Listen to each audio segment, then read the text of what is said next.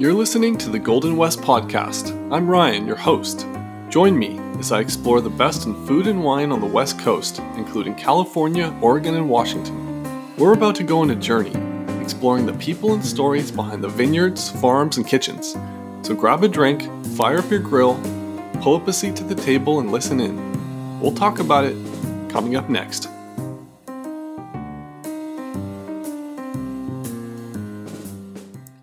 Today's show is brought to you by Coava Coffee. Coava is a specialty roaster out of Portland, Oregon, and they're known for single origin coffees and they're committed to long term, sustainable partnerships with coffee producers. Now, if you're like me, I love coffee. I always start my day off with a cup or two. I make it by hand with a pour over, but it doesn't matter how you make yours. You can use a pour over, maybe use a Chemex, maybe you just use a basic Mr. Coffee machine. It doesn't matter, but what does matter is the beans. You don't want those burnt, over roasted corporate coffee beans that you find in the grocery store, and I don't even bother with that store brand stuff. So here's what you do I'm going to make it really easy for you. Just go to coavacoffee.com, that's C O A V A coffee.com, and use our promo code Golden West. You'll get $5 off your first purchase. Do it now while you're thinking about it, and your coffee will show up at your doorstep as soon as you know it. Today in the show, we have Amanda Greenbaum, the wine proprietor at Aja Vineyards, located in Malibu, California. Enjoy my conversation with Amanda.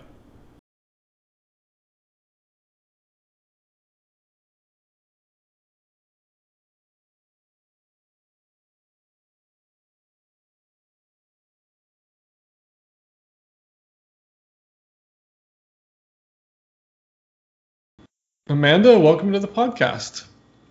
Thank you so much for having me, Ryan. I'm excited to share with you about my family's winery.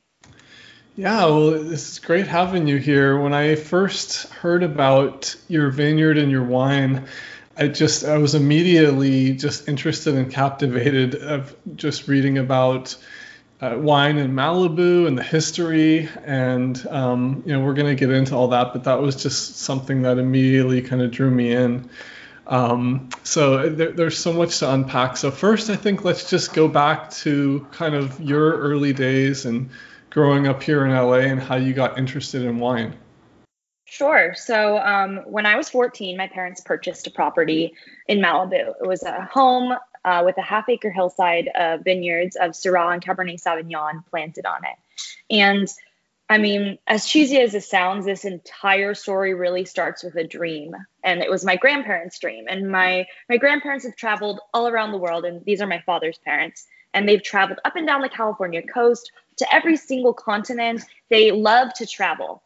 And they, throughout travel, tasted wines from everywhere. And they fell in love with wine country and the wine community and wine as, you know, just just being an art form. And so um, they always said, oh, you know, if only I could have a vineyard, if only I could be, you know, a wine proprietor or winemaker. Uh, but they never had the knowledge in that and they didn't have the money. And so my grandfather worked for the Air Force for a while and um, worked in electronics, very separate. So the wine was kind of more of a hobby. And that hobby and that passion for wine actually passed down to my father, who then began to collect wine. And when I was a kid, he used to store it in the back of like the you know closet in the main room of the house, and it would be buried for farther in there. Um, you know, just buried in there, and he would make sure it's cool. But he didn't have like a controlled temperature cellar or anything like that. Um, so when the opportunity arose for him to purchase uh, a plot of land that had vines on it, he jumped at it. And so we purchased the property in 2010 and immediately in 2011 we started producing wine. And i remember it was dormant period and i was still 14 years old i'm just about to turn 15 and my dad pulls me outside and he goes amanda you see the vineyards that we have here? I say yeah. And he goes we're going to make wine. And i said oh that's interesting. I didn't even know you can make wine in los angeles. I thought that was a napa thing um, and of course, you know, 15 year old naive me is pretty much like every other person who consumes wine in Los Angeles. Oh, there's vineyards around here. You know, they don't really know much about the history of the Malibu coast and all the wineries around here. They just think, oh, the closest wine place is Santa Barbara or Temecula, depending on where you are in the massive area that we live in, Los Angeles. Um, and so we started making wine in 2011. We found a uh, crushing facility that would help out, and we started learning about the process. And of course, this was mostly my father at the time who was working on finding the right people to help make the wine because he didn't have as much knowledge, just really a passion for it, and he had a palate.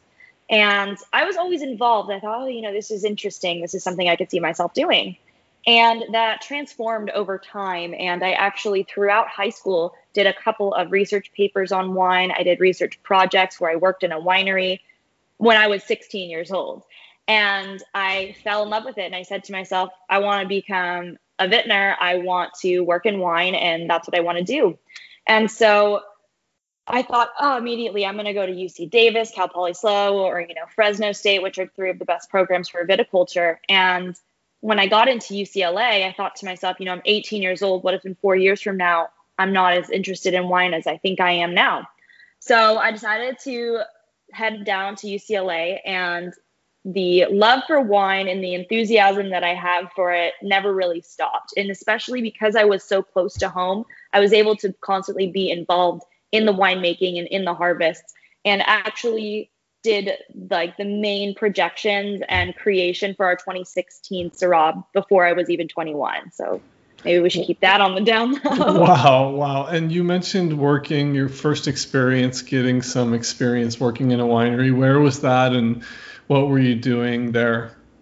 So um, it was the winery that we were making our wine at. So when you're in a boutique winery like we are, oftentimes you can't afford your own massive facility because um, then you have to pay a winemaker, you have to pay this or that. So you outsource it to a company that works with you kind of as winemaker consultants. So they make your wine and they work with you to determine the flavor profile that you want, you know, how you want to age the wines, the choices of yeasts, you know, when you're going to be bringing in the fruit and they kind of guide you through that path. And so I worked at that winery for um, a little bit. Mostly I did it in college. I came back to the winery and did it again in college um, and worked there for uh, an internship to complete my minor in food studies. Um, but uh, working with them was really great because I was able to learn a lot about the labs and learning a lot about how wine is made and the process. And um, I did a couple of bottling lines with them as well throughout my time uh, in you know college. And then after college, uh, that's really where my wine career started. I, I, I, I digress though. There was a portion of uh, time in college where I actually, because I was continually falling in love with wine, um, two things happened. I actually sold my first bottle, or I guess my first cases of wine when I was 20 to a local wine shop um, because I was wanting to sell Aja. And we were just really making wine as a hobby at this point. It wasn't really for a business um, per se. It was like, oh, you know, we're making it because we have, you know, the um, my dad loved making it. He wanted to have it so that he could share it with people. Um, but it, it, wasn't enough for a business until come right after I graduate from college. And then it was time to be a business. And then as well in college, I started uh, the Sommeliers Club at UCLA, which uh, within the first week had 300 members sign up to be a part of it. And that's where wow. I would go and teach students about, and this was both um, undergrads and grads uh, and we I basically taught them about wine. I would go and I would do my research. I'd check out Wine Folly, which is one of still one of my go-to um, platforms for people who want to learn about wine but do not have the education in it. Uh, they do a really great job explaining, you know, all about wines. And so I would teach students. I would go on there. I would create a presentation. We would taste the wines. If you were over 21, if you were under 21, you could participate and learn about it, but you couldn't taste the wines. Um, so we actually did have quite a few people who were younger who wanted to join and just learn about wine and just kind of sit there, almost like a, uh, one of my um, one of the vice presidents uh, of the club at the time, who's a still a good friend of mine. She's finishing up her JD at Chapman Law, and when people asked us, "Oh, you know, why do you think people would be interested in learning about wine if you can't drink it?" And um, she said to them, well, why are you interested in learning about politics if you can't vote? Right. So it's kind of the same idea that you want to inform these people before they get the opportunity to drink or to vote, right? About what it is that they're consuming in order to make sure that they make the right decisions when it comes to time. So um, we did that for a while. And then after college, I went to the International Culinary Center and I studied there and did an intensive wine program where I got a degree of uh, degree and cert- certificate in wine from the culinary school. Um, I made it on the dean's list and was the highest rated or the highest ranked in my class. And um, I also was um, I was also able to get my uh, certification from the Court of Master Sommelier. So I'm a level two sommelier. Wow, and you're so your experience really spans you know both food and wine, which I think is really interesting. And you know we'll we'll get into a little bit more kind of the hands-on winemaking and working in the vineyard, which I know you're a part of both of those too. Um, and you mentioned, yeah, why would someone want to learn about wine? Well, that, that's one thing about wine is that there's so many things to learn about it. So that's one thing that really draw kind of drew me in. Um, you know, once you learn a little bit, and as you mentioned, Wine Folly is a great place. Uh, I also recommend people to uh, to go there for people who are new. And I know I learned a lot there early on myself. But um, that's one thing about wine is that there's so many things to learn, and you can never stop learning. Um, even people who are, you know, WSET and Master Somms or, or Master of Wine and Somms um, you know, no matter what type your level of education or even winemakers, there's always more and more to learn, and um, that's one thing that really is interesting about it and draws people in. So you mentioned growing up here in LA, you went to UCLA. Um, you know, you, you, were involved in starting that club and then kind of doing further ed- education. Let's bring it back to kind of uh, Aja and the, the vineyard, which is in Malibu. And first, maybe we can just touch on kind of the industry of wine in Malibu, and then we can kind of zero in on, on the specific site where your, uh, your family owns the property. Yes, absolutely. And and being so close to home, I was able to be more involved in the Malibu culture and the Malibu Wine um, Association. So um, I'm just going to kick it back about 350 years when we started making wine in Los Angeles. Um, one thing mm-hmm. I do love about wine is, and we talked about how it's so, you know, wonderful that wine, there's so much to learn with wine. And one of my other favorite things is that when you think about the history that you learned in school, and that, you know, if you ended up falling in love with it, that you continually read, wine is always woven in there as an extra stitch. So when it comes to wine in California, you know, it's a part of the whole, you know, the Spanish coming in and creating the missions that go all up the coast of California. So about 350 years ago, when the Spanish came over to California and started making or and started essentially making their lives there, they also brought vines with them and they planted vineyards.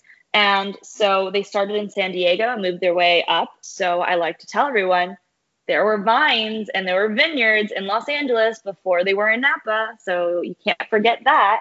Yeah. Um, and about 350 years ago, um, a man by the name of Jose Bartolomé Tapia, uh, he pr- planted the first vines in the Chumash areas um, that are now known as the Santa Monica Mountains. And he planted them in an area by Malibu Solstice Canyon. And those were the first vines. And then over time, um, other people started coming in. There was a portion where he was kind of out and the vineyards were kind of dormant for a period. And then someone else came in and took over and revived the vineyards.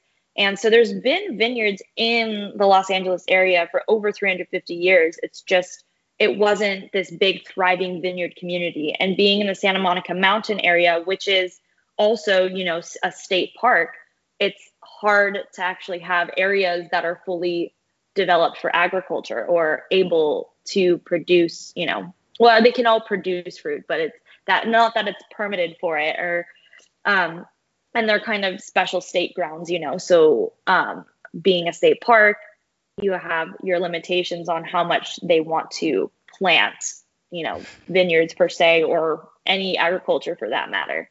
Yeah, it's a really interesting story. I know that there's a grape called Mission, I believe also called Pais, if I'm pronouncing that right.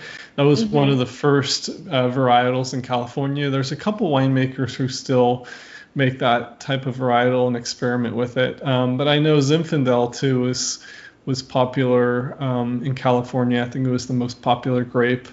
And now we have a lot of Bordeaux varietals and, and Pinot and a lot of different things. Um, mm-hmm. And Napa is kind of known for for for cab and the Bordeaux varietals. So, um, no, but yeah, it's a really interesting point. I think a lot of people don't really think about that. So, so in Malibu, you know, there are a few other wineries um, along alongside yours, and most of them are kind of ranging from yours, kind of on the boutique side, to I don't know what what the other ones are doing as far as cases, but maybe a little bit larger. But um, growing up here, and as you mentioned, going to UCLA and kind of being in the uh, in the community here, how has your experience been, and especially building the Aja brand over the past few years? So I started working full time for Aja when I was just out of college. It was 2019. I had just finished my sommelier certification in December. Um, I was 22 years old, and I started full time working for the winery, and it was tough um, you know, and it, it's still a climb and it constantly is. When you're trying to take a brand from nothing to something, you have to have a lot of patience and you have to really you have to really work hard in order to build this into something that people look at and say, "Oh, you know, I've seen it. I've seen I've I've heard of that before. I've seen that label before." So when I first started, we had been making wine since 2011, but we hadn't we we haven't been selling it at that point. At that point, we started our e-commerce technically in 2016. So he, he put a website up. He's like, oh, maybe maybe somebody will want to buy something. Maybe we'll want to turn this into something. But at that point in time, he didn't have any full intentions of actually commercializing our winery. But I definitely did. And so when I graduated college, when I finished my sommelier certification and I graduated from that, uh, the culinary center, I said, I looked at my dad and he looked at me and he goes, You're really knowledgeable. I know that you want to go into wine. I know you've told me you want to go into distribution, but I want to let you know if you decide that you want Aja to be your full time job, I will invest in you because I trust you. And now my dad has been working, his full time job is he runs a company called Input One and it is an insurance premium finance company. So it's a more financial technology, very different from wine. Now, granted, those are the people who drink the most wine because they're exhausted of looking at their computers all day. So they just need to sit down with a glass of wine. But uh-huh. from the perspective of being a successful businessman, for him to say, I see something in you and I don't just invest blindly I'm investing in you because not just because you're my daughter. He told me, and this is very true of him. He's like, I'm not just going to invest in you because you're my daughter. I'm investing in you because I genuine, genuinely believe that you have something to offer and I want to be a part of it and I want to help you grow. And so we had a discussion. I said, Yeah, I'll work full time. And I basically just started figuring everything out you know you kind of get thrown into the loop there and he had a little bit of information for me but i think now having worked for aja for just about two years i've already surpassed him in the knowledge that he had um, when it comes to running the wine portion of the company. From business i'll never defeat him. He is so knowledgeable in business. Um, and my mom is a very creative person so she's very helpful in like the social media aspect and she does her own blogging and things like that. So it's great to have, you know, such a business mind and a creative mind that are like huge supporters and people who I look up to to help fuel me and my passion. So what I've done over time is been working on building the brand by promoting Aja and trying to hone in on what we are all about. We're a family oriented winery based out of the Malibu coast, and we're making luxury brand wines. That's what we do.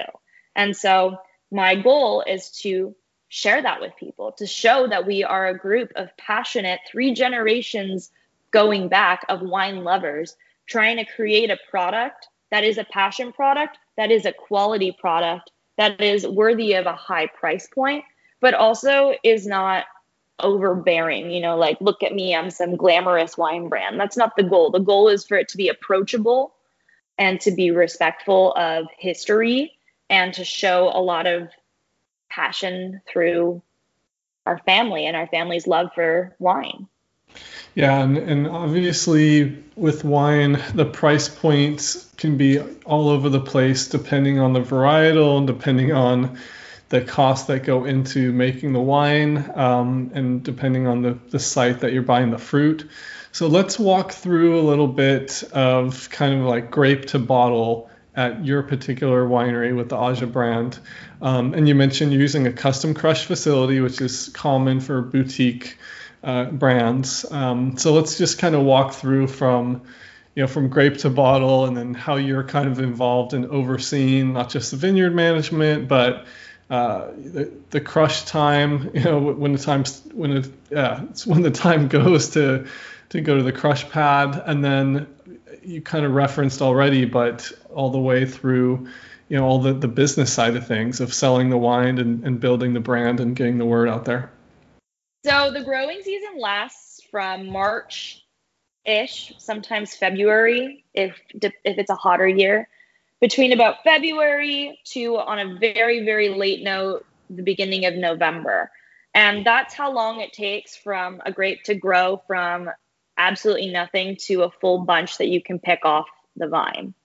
And so the other couple of months throughout the year, so December January and then sometimes February, those would be the dormant months. So those are the months that we don't do anything to the vineyards. We let them rest and we let them rejuvenate for the next growing season. We might, you know, put on some, uh, you know, some dormant nutrients just to kind of help the soil revive itself. Uh, but for the most part, it's just um, a relaxed period for the vines. And then in February, we usually towards the end of February, beginning of March, we start with our pruning, which is when you go in and you cut the uh, cut off all of the dead branches so that the vines can be properly situated so that they can grow in a way such a way that it essentially is healthy for the vines in the best way possible kind of like a bonsai tree you need to cut it in special ways. Same thing goes with grapes. And so we'll go ahead and we'll do that. And I work with our farming team on pretty much everything, making sure that all the maintenance of the vineyards is done properly from cutting, you know, and trellising and from uh, pruning, from shoot thinning. And then I also work with them on making sure that we get labs done on our soils and tests to make sure that we have the right amount of nutrients so that we're not just putting some random fertilizer in. We're making sure that what we're putting in is exactly what the vines need. And I'm also very cautious about what we do. You know, a lot of farmers like to cut corners. Oh, do you want to put Roundup in that? Absolutely not. I do not let corners get cut in my vineyard. We already hand harvest. We're already, you know, hillside. It's not an easy vineyard to harvest and to maintain because of its um, because it's on a hillside. But because of that, I know that I need to make a quality product, and I'm not going to cut any corners to make a quality product.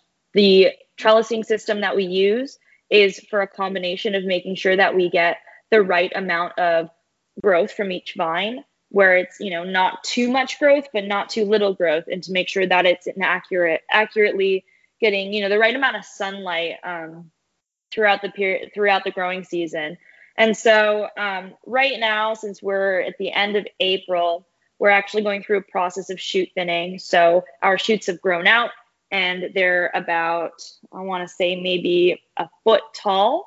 And at this point in time, this is where we start cutting again to make sure that only the freshest and the best looking um, vines are going to be producing fruit. And that way we have, it's essentially a form of quality control. And so we do this, and then we're going to go through the inflorescence, and then we'll go to the full bloom essentially where and then we'll start getting to see the grapes. That'll turn to veraison that will turn into the plump berries that you get right before harvest. So this is actually our first year that we'll be harvesting our sauvignon blanc from our property. Prior years we have not been able to because the vines weren't producing enough um, simply because they were planted only about four years ago. So this will be the first year that we harvest and um, then we will be harvesting at the beginning of september or the middle depending upon when the sugar levels are right, we'll be harvesting our um, our rosé, our Syrah for rosé, and then we'll harvest our Syrah and then our Cab and Cab blend varietals, our Bordeaux varietals. So that's kind of how it goes. We usually end up in November uh, finishing our harvests, and I'm very much on top of it. And a lot of the producers around us, I talk to them, oh, you know, what Brix are you guys picking your grapes at? And a lot of them will pick a lot later than I do. Um, and the reason for that is because they want that California style. And when we taste the wines, you'll notice that we don't do it in the biggest California style. My whole direction with the wine is to make California fruit wines that have the California fruit and flavor because it's ripe and it's lush and it's beautiful, but with a French body and with influence from the French culture because of where out where we're located in proximity to the ocean. Um, and the varietals that we grow because of it. So we grow Syrah, Cabernet Sauvignon, Malbec Merlot, Petit Verdot, Cab Franc, and Sauvignon Blanc, all on our estate. Um, and so I want to make sure that as someone who has studied wine and who appreciates wine from all over the world, that the wine that I get to produce is the wine that I think is going to be the most approachable for the consumer, the most enjoyable for both consumers, novices, and advanced wine tasters, and a product that you know can pretty much match with the culture of being in Malibu. So that's kind of what we do. And then when I get to the winery, we're on the crush pad. We are, you know, we have our grapes. We're testing the Brix levels to make sure that they're exactly where we want them to be. We throw them into tank or barrel, or I guess we throw them into tank for a bit, and then over time we'll determine our aging vessels depending upon varietal. And we have kind of a, um, what we do is we do a, a, a period of time where our wines are aged for about 18 months in the winery and then we bottle and then we age them for at least 18 months. But we will not release and this is one of the big roles that my dad plays we will not release until we believe that the wine is palatable and that it is really darn good. So that's kind of one of our biggest philosophies. If it's not good we won't release it. I like that. I like that philosophy and thanks for taking us through kind of grape to bottle and how you guys are doing things over there. So I think this is a good opportunity. You mentioned some of the varietals, or you mentioned all the varietals that you're growing there, and you you touched on a couple wines. So let's let's start to get into the wines here. So we're gonna talk about the full lineup, but we can kind of taste through. Um, the Sauvignon Blanc uh, comes from Happy Canyon in Santa Barbara, which which you can talk about. Um, and then the and as you mentioned, you're going to be actually doing the Sauvignon Blanc on your property this year. Um, but that was the 2019 vintage. Um, and then you know we'll talk through the rosé and then the uh, get into some of the reds too. So why don't we start with the whites and the and the Sauv Blanc? So sure. So um, the Sauv Blanc feature that, that we have featured here is our 2019 Sauvignon Blanc from Happy Canyon in Santa Barbara. Mm-hmm. Um, so this is kind of our starter wine. The reason we have this wine is because I said, you know, we really need a white in the lineup, and the white that we have on property is not quite ready yet. So we ended up trying to find a winery that we could work with and that had a very similar philosophy as ours up in Happy Canyon because it's very hard to truck all the grapes from Happy Canyon all the way down to our facility and crush there. So we just work with the facility up in Buellton and um, you know their philosophy is very similar to ours. It's the same style that, that they usually make their Sauv Blancs in the same style that we do. So we work together to create this product for you. And it's essentially our starter wine $19 a bottle. It's beautiful. And one thing that i love to note is that happy canyon the climate in happy canyon which is you know just the eastern portion of san ynez is pretty similar to the climate that we have where we're located in the Malibu coast. Now, the Malibu coast is very um, large. It stretches across the transverse mountain ranges from Oxnard all the way down to Santa Monica. And so, depending upon where you're located within the mountains, there, you get a completely different wine. Like Rosenthal, for example, is a very popular winery. They produce about 5,500 cases a year, and they have a big tasting room down on PCH. And the wine that they produce and the wine that I produce, they both taste like they're from Malibu, but one tastes different than the other, very much so, because theirs is almost more of a maritime climate, whereas ours, we have a much bigger, I would say, um, temperature shift. Not quite a different diurnal shift, but a different temperature shift. So for us, which people don't realize, it actually frosts over where we are in Malibu pretty much every winter because we're located within a canyon within the mountain range. So we actually get really cold weather during the dormant period and in the early spring mornings it's cold. And then it gets warm during the day and kind of comes back down. Whereas in different areas of the coast it's either constantly coastal climate and it's cool or it's always warm. So they all taste different depending upon where you're located in the canyon. And happy canyon in santa barbara is very similar in climate to where we are and so we thought what better place to get sauvignon blanc from than an area that makes wine in a similar climate than we do. So this wine is very zesty. It's very citrus forward. It's got a lot of beautiful um, like green apple notes as well. And it's a very crisp, refreshing wine, easy to drink. We sell it for $19 a bottle direct to consumer on our website. You can purchase it um, on ajavineyards.com.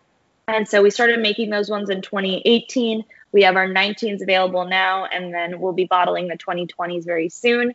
Um, and so we'll have that wine, and then we'll eventually have our estate Sauvignon Blanc. So.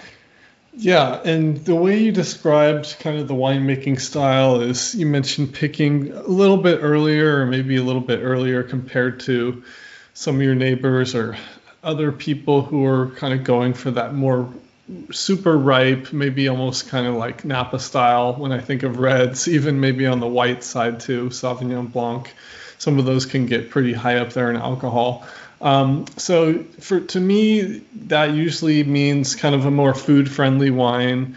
Um, now, obviously, you can have it with food, without food, have it by the pool you know, this summer, um, have it uh, on a picnic or, or wherever, or just uh, enjoy it um, kind of a, glass on its own. But maybe you could just touch on that because that's something where I think a lot of winemakers and wineries are gravitating to that type of style, and they have been in the past, I don't know, number of years as palates change and, and taste change a little bit. Absolutely. And as a millennial wine consumer, I've found that a lot of people they are not gravitating as much towards the big big cabs, which is great for me because I believe our wines do better when we produce them not in this big heavy inky format.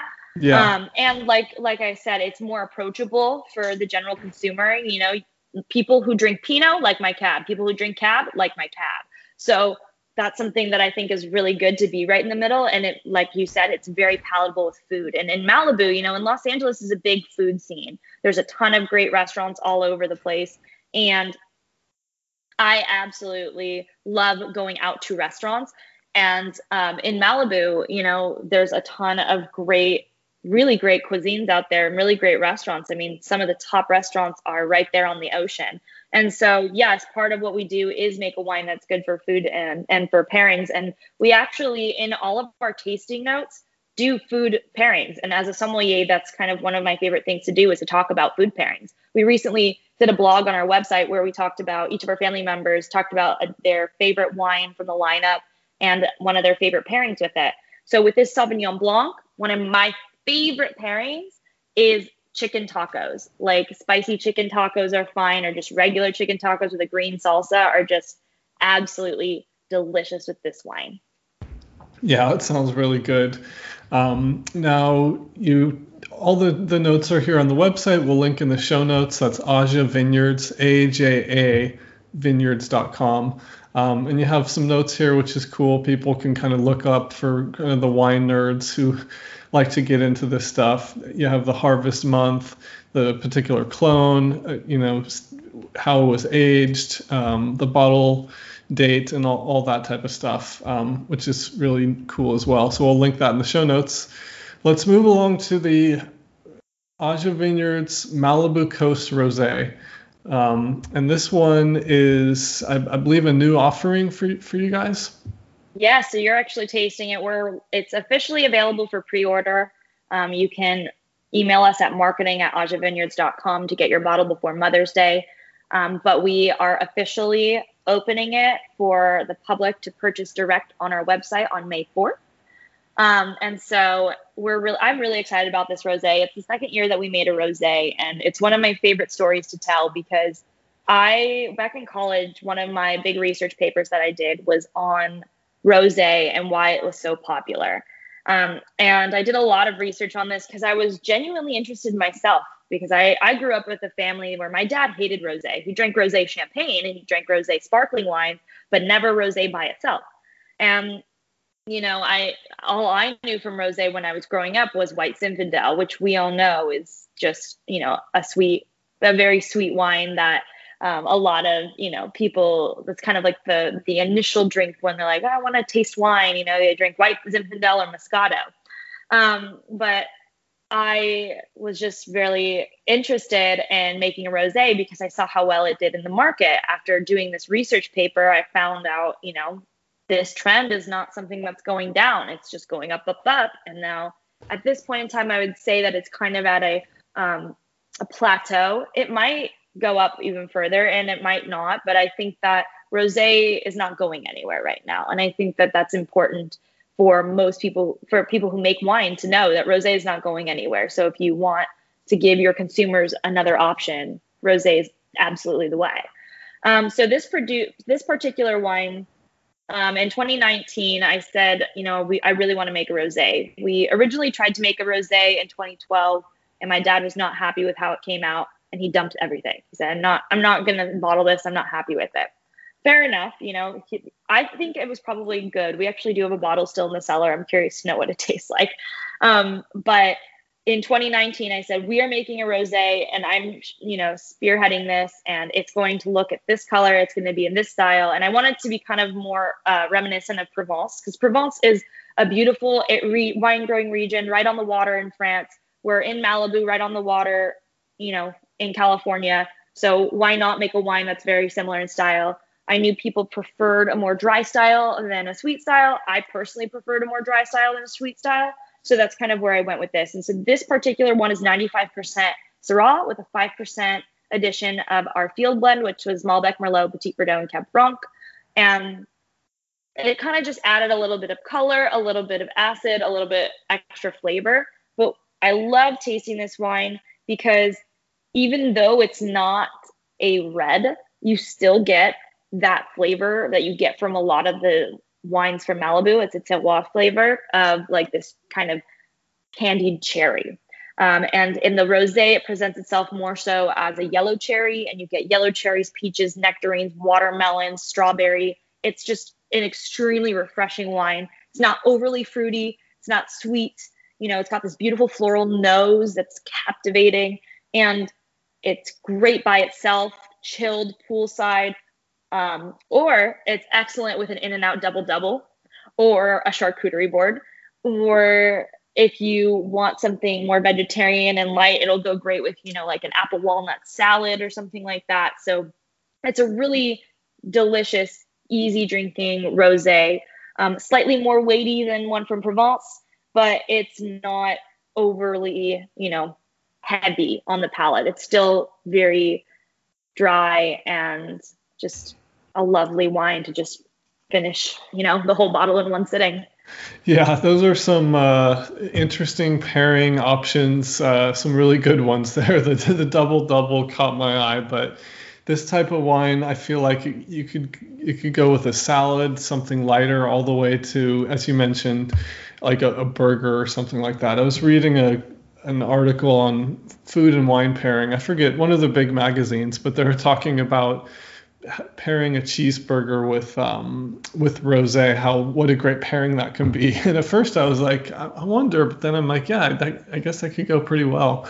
Sometimes with food pairings, that's part of the fun of it is just trying out different things and seeing what you like. And there's no kind of hard and set rules nowadays you know, we have certain traditions that people have kind of lived by in the past, but I think people are finding out now that um, that's kind of part of the fun with the food food and wine pairings. Is that kind of how you approach it, or how you talk Absolutely. to people about it? Absolutely. One of my favorite books is called Red Wine with Fish. I feel like there's so many stigmas around certain types of pairings, like oh, you have to have white with chicken and red with you know, steak and da da da da. And that's just so false. It's just so wrong.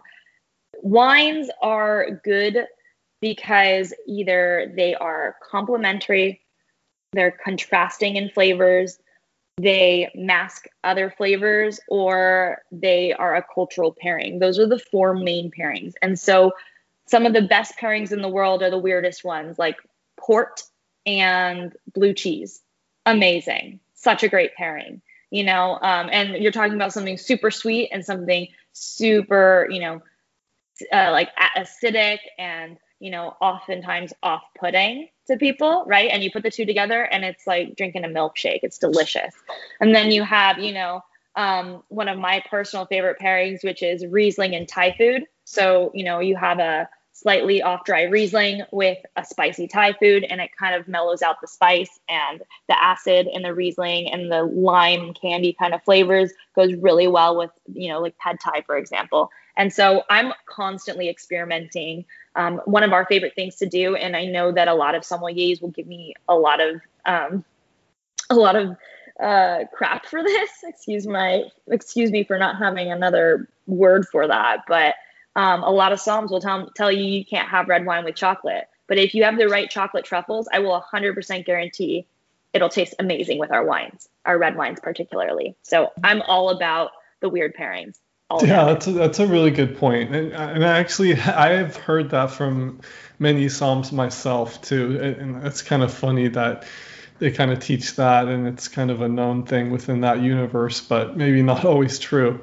Um, so let's w- walk through some of the uh, well the full lineup here of of the reds. So you have a Syrah, you have a proprietary blend, um, a Cabernet, and then a a special wine called Malibu Coast Five red wine. So let's start with the Syrah, and we can kind of move our move, move, our way through these. So, like I had mentioned before, our vineyards we have seven different varietals planted on our vineyards. Um, five of them go into our five red blend, right? But the original wine that was planted on our vineyard is um is the Syrah. It was the original vineyard planted, and it's actually one of the more common varietals that you'll find in the Malibu coast um, because our climate is very similar to like Southern Rhone. Um, and mm-hmm. the Southern Rhone is a very popular place to grow Syrah and Grenache. Um, and yeah. so that it's that's one of the, I think that's one of the reasons why originally there was Syrah planted there.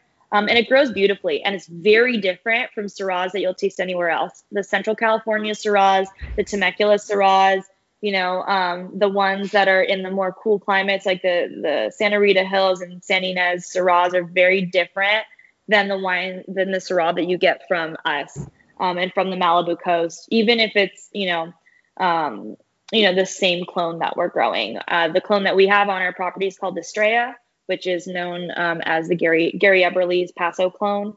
Um, it's what he has on his uh, in his Syrah, oh, and so we have the, the same um, we have the same clone on our property, and his wine and my wine do not taste the same. Um, and so it just grows really beautifully. Like there's such a beautiful like floral bouquet of red and purple and, and blue flowers, like violets, you know. Um, that you get from this wine and just this overwhelming dark cherry, you know, raspberry, plum, blueberry, all of these beautiful dark fruits, um, blackberries, lots of blackberry, and a lot of and a hint of that that black pepper that you get in a lot of Syrahs, and it's very um, it's very different, you know, and and it may not sound the same as I'm talking about it, like oh, you know, every Syrah has black pepper and blackberries, but I think that the floral notes that we have on our Syrahs, it doesn't usually get that um, as much of a gamey flavor as you get in usually cooler climates.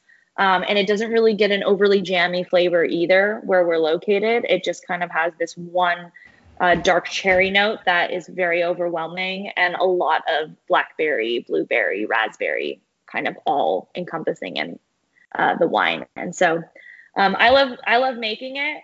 Um, our the last vintage that we bottled is our 2018 Syrahs. Our 19 went entirely into our rosé production, and our 20s are actually going to be the fifth one, um, the fifth varietal in our um, five blend.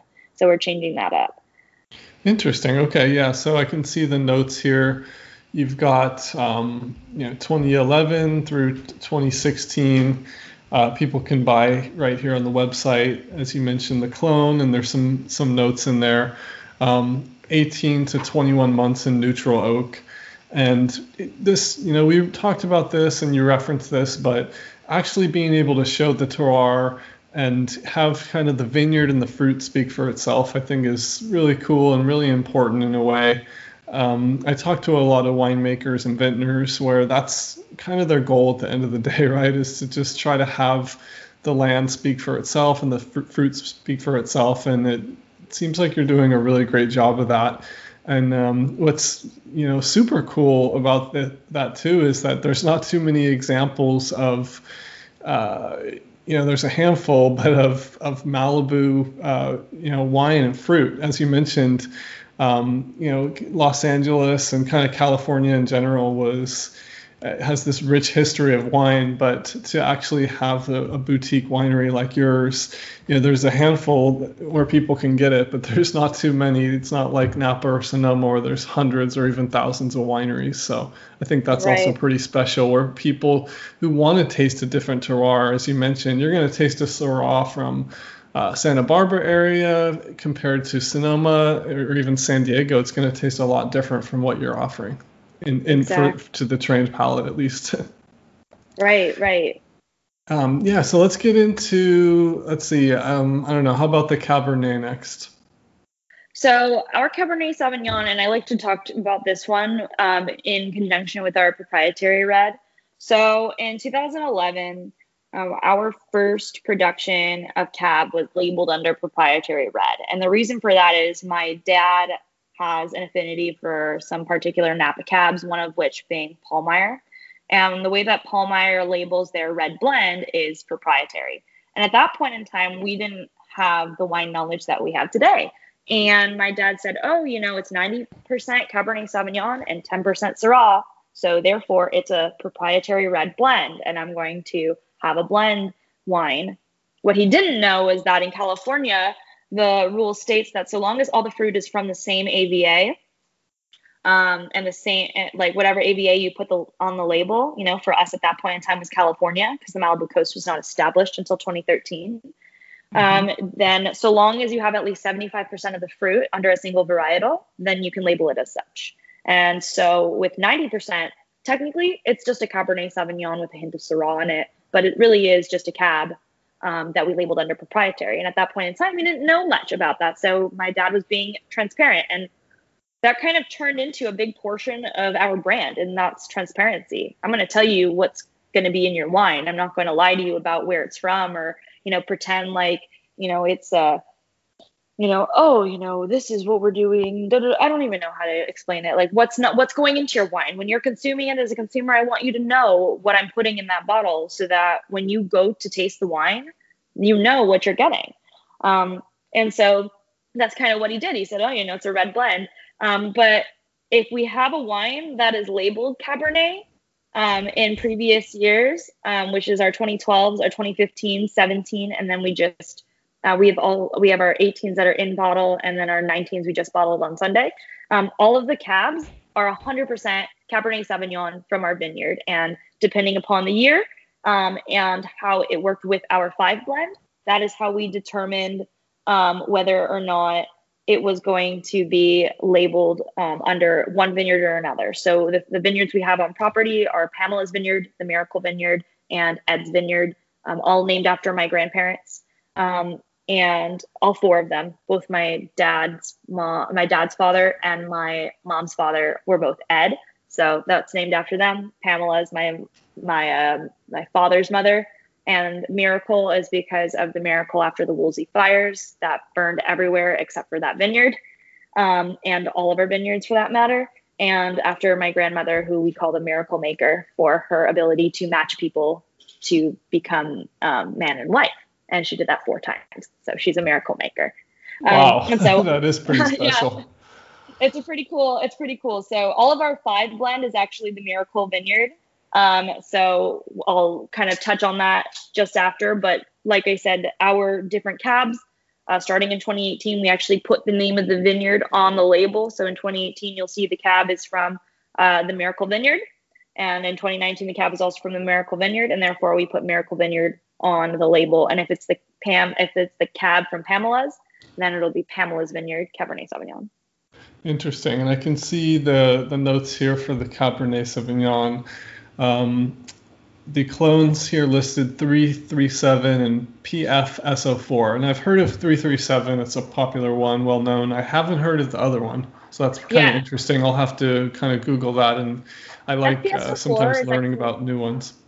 Yeah, PSO4 is actually a very common one used in Napa. So the way that mm, okay. um, our clones worked, um, for example, um, in the in the Miracle Vineyard particularly, we established the Miracle Vineyard and we started building it in 2013. And my dad, back that was back when he was really full blown into the vineyard. He said, "I am going to take all the different wines that I love from Napa, and I'm going to meticulously research the clones, and I'm going to match the clones and the rootstocks that are best going to study or best going to um, grow in the vineyard. And so he took some soil studies and samples, and he had a geologist come to tell us which ones grow best, and he took from there. And so um, the Cabernet Sauvignon, I believe, is the same from Pahlmeyer, Cain Five and I want to say Phelps as well. Interesting. Okay. Yeah. So for people who know those, those are really high end wineries up in Napa. So you're getting um, a different terroir with with uh, you know the same clones, which is pretty interesting and cool. Um, let's lastly wrap up with the Malibu Coast Five wine, which you already referenced. Um, but reading here off the off the, the notes here, and um, you know, being able to taste through this wine. This this this is a really pretty special wine. So I'll let you uh, talk about it here. So as I mentioned, my dad decided that he wanted to build a vineyard and to kind of pick clones and varietals that best and like you know uh, best represent the wines that he loved in Napa. And so when he took those ideas, he brought it to the vineyard and he planted it he said, This is going to be my blend. I'm so excited for this Bordeaux blend. And he made it so that it was actually Cabernet Sauvignon heavy. And then after that, the second most um, populous grape in that varietal is Petit Verdot. And then after that, there's a little bit of Merlot. And then there's a tie between Malbec and Cab Franc. So this is a mostly Cabernet Sauvignon Petit Verdot wine. Um, and so he wanted to create this because he wanted this big Bordeaux style blend that was everything he loved and more. So it was a combination of the wines that he fell in love with and what we're making on property. And so uh, I I don't remember if it was me or if it was him or together we created the name Five. Um, or maybe I think my mom was involved in that too. I don't remember how we came up with the name. Um, but it's five because of the five different Bordeaux varietals and because there are five members in our immediate family. Um, and so it's kind of each of the different varietals brings something very special to the wine. And each of the different members of our family brings something very special to the dinner table and to conversation and to our family as a whole. And so being able to taste the individual varietals, the complexity that blends so well together in that bottle, and then to be able to enjoy it and to let other people enjoy it, that's pretty much what my family's goal was always to do with these wines. Yeah, and people can get this right on the website. Um, again, we'll link here in the show notes, ajavineyards.com. That's A-J-A vineyards.com tell people how they can interact with you guys. I saw on the website you have some uh, virtual tastings. Now that the pandemic is hopefully kind of getting under control finally, uh, eventually there'll be more opportunities for in person type events. But tell people how they can kind of interact with you guys and get involved and purchase some wine as well. So, right now, we have the ability to sell wine and to ship wine to people anywhere in California. We're pretty quick on that too. If you order um, during a weekday, you'll likely get the wine within two days of the day you order. Um, just because I, mean, I can't promise you it's going to be in two days, but for the most part, it's pretty much within two days. Um, and you can purchase anything on our website if you're in California, Minnesota, Alaska, Florida, and Washington, D.C. And we're looking at getting into a couple other states. Um, our Syrah is available on winesplurge.com and he can ship to 47 states, I believe. Um, I believe the only ones that he's not able to ship to are like Utah, I think Kentucky and Alabama, and there might be a couple of others. I think Michigan is back and forth. Um, but you can take a look at his website to see where he can ship to. He has our 2012 Syrah, and he usually has a couple of others. I think he just honestly ran out and he has to reorder. Um, but our 2012 Syrah is one of the best Syrahs. It's been rated 92 points, 91 from Wine Enthusiast, 92 with double gold medals um, from San Francisco International Wine Competition. It's a beautiful wine. I highly recommend purchasing it. Um, and you can purchase. Um, also, we do virtual tastings and we offer those interactive tastings. And it's myself as the wine proprietor and sommelier who will teach you all about the wines of the Malibu Coast. Um, we will taste you through the wines, ch- tell you all about the wine pairings, and um, that is also just a great way for you to taste our wines virtually um, if you're not in the area. We are hoping to open a tasting room soon, so stay tuned. And if you want updates on that, you can actually subscribe to our mailing list. I don't email too often, just at least once a month, sometimes twice or three times a month, depending upon if we have a new release coming out. Um, and one of my favorite ways to interact with us is through our wine club. We have four different wine club options right now, starting at just $90 a shipment. You sign up for three shipments or two shipments, depending upon which one you prefer a standard or um, some reds only. Often we'll let you customize the shipments. We're very interactive with our wine club members. We love talking to you guys and all of our wine club members. There's uh, of the however many we've had, I think the majority of them um, have stayed on for they haven't left yet and we started the wine club back in 2019 so we must be doing something right? Um, if they're if they're not if, if they love the wine so much you know they keep getting them and they're enjoying their shipments so that's a great way and there's more information about that on our website.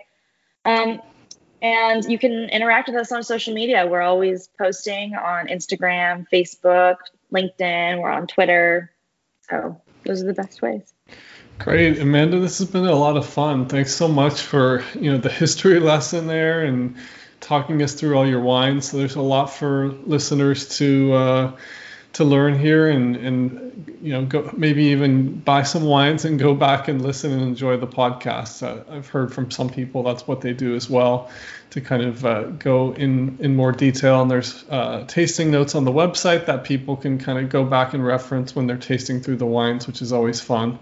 Um, lastly, we to wrap up, just to have a fun question, we always ask guests, uh, what are you reaching for? What are you drinking when you're not drinking wine? So that's another hard question for me because I'm also a certified mixologist. I actually recently just wrote a book. Um, so you can actually purchase that on Amazon. It's called Rad Cocktails and it's got 50 original recipes and 10 classic cocktail recipes. So if you're looking for a great bar book, that's the one. It also has an extensive list of um, glassware, what you need to fill up your bar with, both the ingredients and the bar materials and tools themselves. So check it out on Amazon. It's a great read. And I'm not just saying that, I've got a lot of people who have absolutely loved the book. Um, so it's hard for me to choose my favorite. Um, but right now, my go tos, I've been in a spritz kind of phase. So my big one right now is a Venetian Spritz, which is using select um, aperitivo with a little bit of prosecco, uh, soda water, and an olive as a garnish. And that has been my go-to drink so far. Um, but I always love a good Negroni as well.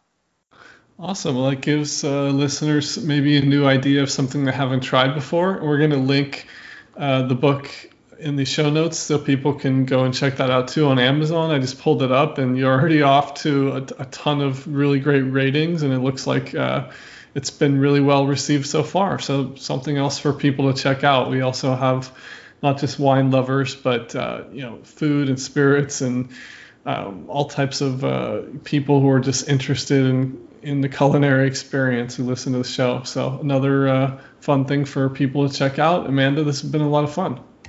Thank you so much for having me, Ryan. It's been a pleasure. And thank you all for listening. I hope you taste some of our wine soon.